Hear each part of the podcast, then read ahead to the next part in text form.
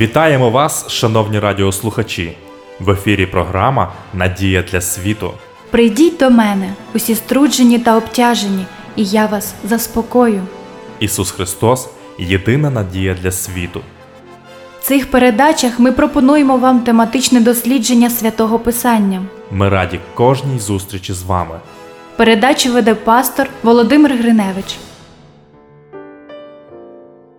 Дорогі друзі, вітаю вас! Я щиро радий нашій зустрічі в програмі Надія для світу. В наших передачах ми продовжуємо досліджувати тему під загальною назвою Джерело істини. Тема нашого дослідження сьогодні творіння чи еволюція. Напевно, ви пам'ятаєте ілюстрацію розвитку людини. Спочатку мавпочка, потім у людини подібної мавпи з'являється рука. Її назвали уміла людина, потім людина прямоходяча, а потім вже Homo sapiens – людина розумна. Все складалося ніби гарно у Чарльза Дарвіна, все в цьому розкладі здавалося логічним. Але він пише про речі, які він, як еволюціоніст, людина, яка надіялася на творчі процеси природи, пояснити не зміг. Припустимо, що око людини з його складними системами, зміна фокусу на різній відстані, уловлювання різної кількості світла, корекція сферичних і хроматичних аберацій, такий складний механізм утворився в результаті природнього відбору. Відверто кажучи, ця ідея мені здається абсолютно абсурдною. Чарльз Дарвін писав, що все з'явилося випадково, а коли дійшов до очей, змушений був визнати абсурдність свого вчення. Зараз очі порівнюють з відеокамерою, але ж ніхто з нас не скаже, що камера з'явилася без майстра. Ми розуміємо, що досвідчені інженери сконструювали оптику, розрахували до мікронів, як цю оптику налаштувати. Ще оператор потрібен, щоб керувати. А в тілі людини все працює набагато складніше, прекрасніше, передає гаму кольорів. А коли появляється яскраве світло, діафрагма миттєво закривається. І це випадковість. Навіть Дарвін говорить, що це абсурд. Якщо це так, то книгу походження видів треба викинути на смітник і не згадувати більше про неї. Але як? Книга принесла популярність, він отримав ім'я, гроші за видану книгу. Теорію зустріли з розпростертими обіймами. Диявол розумів, що потрібно наукове підтвердження, щоб увагу людей відвести від Бога, що вони заповнили свій розум чимось іншим. Відвести від початкового славного створення, коли доторкнулися уста Бога Творця до вуст людських і було дано життя. Чарльз Дарвін скоро забув про око, але Бог стукав у його серце. Через певний час він зіткнувся з новою проблемою, і ця проблема перо. Згодом він писав: Я добре пам'ятаю час, коли думка про очі приводила мене в трепет, але я подолав цю фазу. Потім він продовжив. І тепер найдрібніші деталі цієї структури змушують мене відчувати дискомфорт. Вид пір'я на хвості павича кожен раз, коли я дивлюся на нього, пригнічує мене. Діти навпаки радіють, коли павич розпускає хвіст. Це ж така краса. Але не тільки гама кольорів справді надзвичайно гарна, але саме перо теж дивує. Легке і міцне настільки, що може підняти птицю в політ. І Дарвін, нехтуючи посланням від Бога про око, зіткнувся з пір'їнками. У 20 розділі книги приповістей написано: Ухо, що слухає, і око, що бачить, Господь очинив їх обоє. Хочу задати запитання з теорії дарвінського вчення, які органи нашого тіла можна назвати зайвими. На початку еволюції було нараховано 180 органів. Наприклад, куприк. Мавпа бігала, бігала, потім стала ходити прямо, хвіст став їй заважати. Вибачте, я перебільшую, але я нагадую вам шкільну біологію.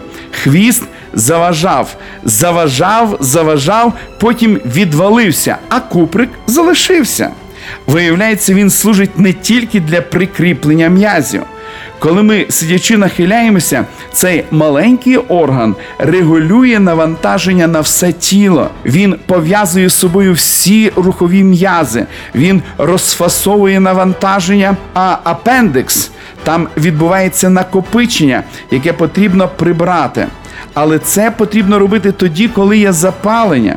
Кожен орган грає свою роль, і його видалення іноді сприяє розвитку злоякісної пухлини. А ось тоді, коли еволюція тільки розвивалася, у Франції один доктор вирішив, що органи травлення не зовсім правильно розташовані, адже раніше ходили на четвереньках. До нього прийшов чоловік, який скаржився на болі в животі. Недовго думаючи, лікар відправив його на стіл, щоб зробили операцію, щоб правильно все розташувати. Чомусь сучасні люди продовжують позитивно дивитися на видалення так званих атавізмів. Але ті, кому видалили аденоїди, менш захищені від різних захворювань, тому що той захист, який був Богом даний, вилучено. Якщо немає приписів лікаря, немає медичної необхідності, не потрібно вирізати те, що створив Господь. Небезпека теорії еволюції міститься ще в тому, що там присутня пропаганда ідеї про те, що в природньому відборі виживає найсильніший. Освенцем і Дахау є цьому результат. Ті, хто вважали себе сильними, пішли на те, щоб вбивати тих, хто думали не так, жили не так і належали до іншої нації. Теорію еволюції, де перемагає найсильніший, ми бачили в Африці на невільніших ринках, коли людей іншого кольору шкіри виловлювали, заковували в кайдани і відправляли в рабство, не думаючи про те, що в них є сім'ї, діти, своє життя, мрія. Сьогодні ця теорія привнесла страшні чвари, які з'явилися в сім'ях. Ви знаєте, що Україна і деякі інші країни колишнього радянського союзу стали лідерами світового масштабу в питаннях розлучення. Хто сильний, хто гарний, хто вміє заговорити, той захоплює увагу протилежної статі. Неважливо, що це чиясь дружина, а він чийсь чоловік. Неважливо, що вони були сім'єю. Ми повинні здригнутись, почувши про ринки, на яких продають дівчат у сексуальне рабство, де вони повинні обслуговувати тих, хто найсильніший.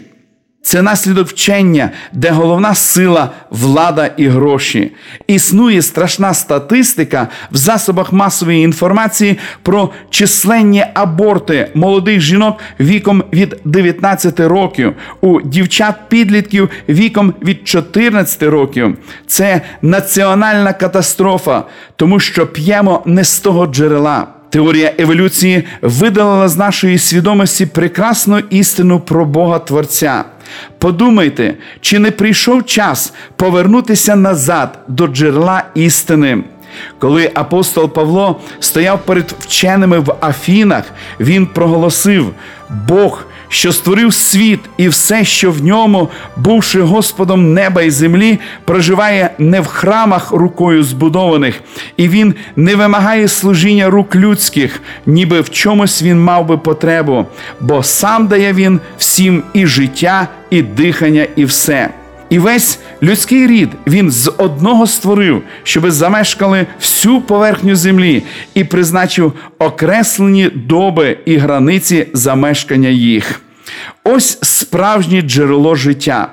Воно відкриває істину, що ми не сироти, є Бог у всесвіті, який зацікавлений нами. Ми йому не байдужі. Зверніть увагу на особистий досвід віри, який описує цар Давид в 138 псалмі. Псалом Давидів: Господи, випробував ти мене та й пізнав. Ти знаєш сидіння моє та вставання моє, думку мою розумієш здалека, дорогу мою та лежання моє виміряєш, і ти всі поті мої знаєш, бо ще слова немає на моїм язиці, а вже, Господи, знаєш ти все. Оточив ти мене ззаду і спереду, і руку свою наді мною поклав. Дивне знання над моє розуміння, високе воно, я його не подолаю. Куди я від духа Твого піду, і куди я втечу від Твого лиця? Якщо я на небо зійду, то ти там, або постелюся в Шеолі, ось ти понесуся на крилах зірниці, спочину я на кінці моря, то рука твоя і там попровадить мене, і мене буде тримати правиця твоя.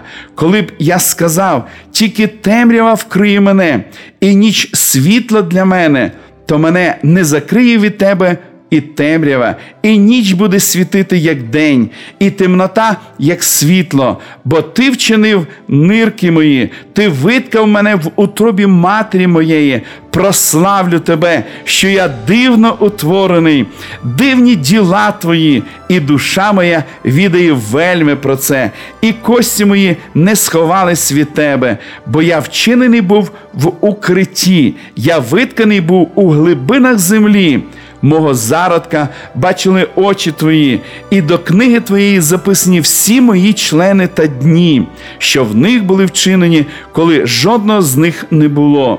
Які дорогі мені стали думки твої, Боже, як побільшилось їх число. Не тільки мить зародження життя відома Господу, псалмоспівець хоче передати нам, що кожна мить у темряві або світлі, на крайній півночі чи на півдні, на морі або на суші, де б я не знаходився, відома Господу. Він знає мій шлях радості і потреби, знає, коли мені весело і коли сльоза готова текти з моїх очей. Він не просто спостерігає. Яке це має значення? Згадаймо хлопчика, про якого говорили в минулій передачі. Він сказав: адже повинен бути батько. І Бог це той батько, який пам'ятає про нас, який шукає нас, коли ми заблукали, щоб зігріти своєю любов'ю. Він той, хто в любові своїй ніколи не покине нас, хто знає не тільки сьогоднішній день але й завтрашній. Він посилає Слово своє через Біблію, радить, застерігає і спрямовує наш шлях. Щоб не тільки початок нашого шляху був радісним, але щоб увесь він таким був. Подумайте про те, що обрати шлях еволюційного вчення з хаосу і розвитку в нікуди, чи шлях, який пропонує Господь, визнати його творцем, творцем і Спасителем нашим, а також сказати йому: Я дивно утворений, мою дорогу. Ти вже влаштував сьогодні. Нехай науково ми можемо розказати теорію еволюції, довести її неспроможність, але якщо творець особисто для мене є лише далеким творцем, а не особистим Спасителем, то всі мої знання, всі глибокі аналізи, все, що я пізнав, не значать нічого. Що ми обираємо для себе? Пізнавати, доводити, сперечатися, спростовувати або прийняти Христа як Творця, Творця того хто життя подарував, того, хто особисто до мене має звістку, хто особисто звертається з особливою новиною і запрошенням про те, щоб я не стояв десь далеко, а прийшов і у нього знайшов радість життя, прощання гріхів і нове життя. Хтось може подумати, яка різниця? Що Бог там колись створив. Друзі мої, якщо ми приймаємо біблійне вчення про творіння, то вірою сьогодні можемо прийняти те, що наше з вами життя, яке не узгоджується з його волею, він теж може пересотворити. Як часто люди в розгубленості стоять і кажуть, я не можу, я не в силах залишити, це тисне на мене. Я розумію, що це гріх. Але в мене немає сил, я не можу. Звичайно ж, що сила гріха готова знищити нас. Але ось вона, добра звістка про джерело життя, про Ісуса Христа, який створив світ. Іноді вам може здаватися, що ваша проблема є надто великою. Але пам'ятайте, в очах Божих вона є дрібницею, і він легко може її вирішити, якщо ви дозволите йому це зробити. Довірте свої сумніви, свої проблеми, свої прикрощі в руки того, хто і сьогодні творить нове життя в серцях. Ми продовжимо дослідження цієї теми в наших наступних передачах.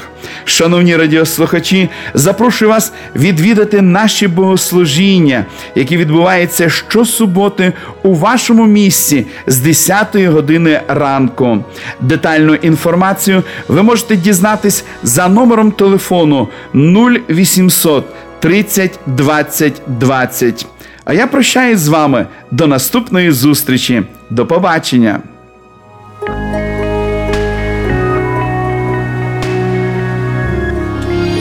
Живи з надією. Радіо Голос Надії.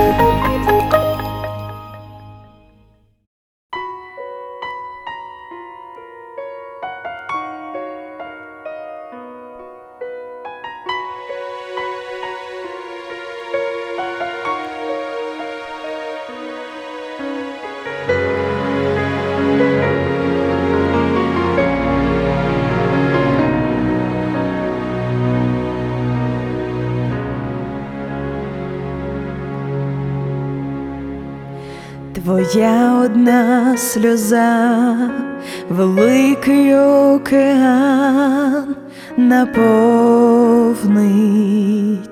піщинка лиш одна, що в руках твоїх весь світ заповнить,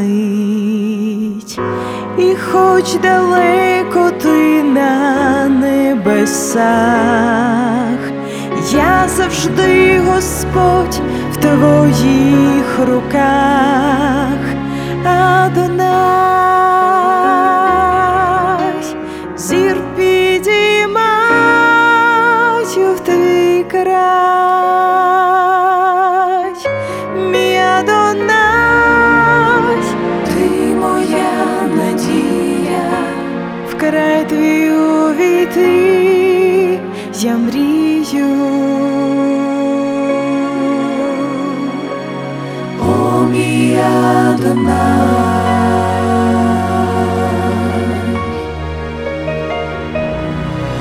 Твій ніжний в серце стук, постійно, Боже мій, я чую, і добрий голос твій завжди дає спокій душі моїй.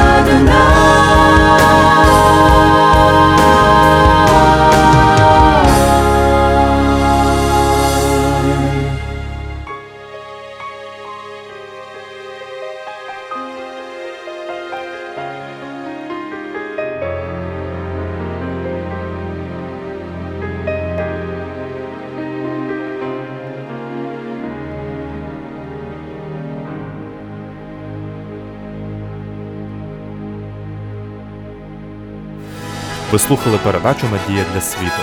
Ми будемо раді наступній зустрічі з вами. Для кращого розуміння святого Писання пропонуємо вам біблійні уроки під назвою Дивовижні факти. Ви можете отримати їх, зателефонувавши за номером 0800 30 20 20. Нехай благословить вас Бог і наповнить серце надією та миром.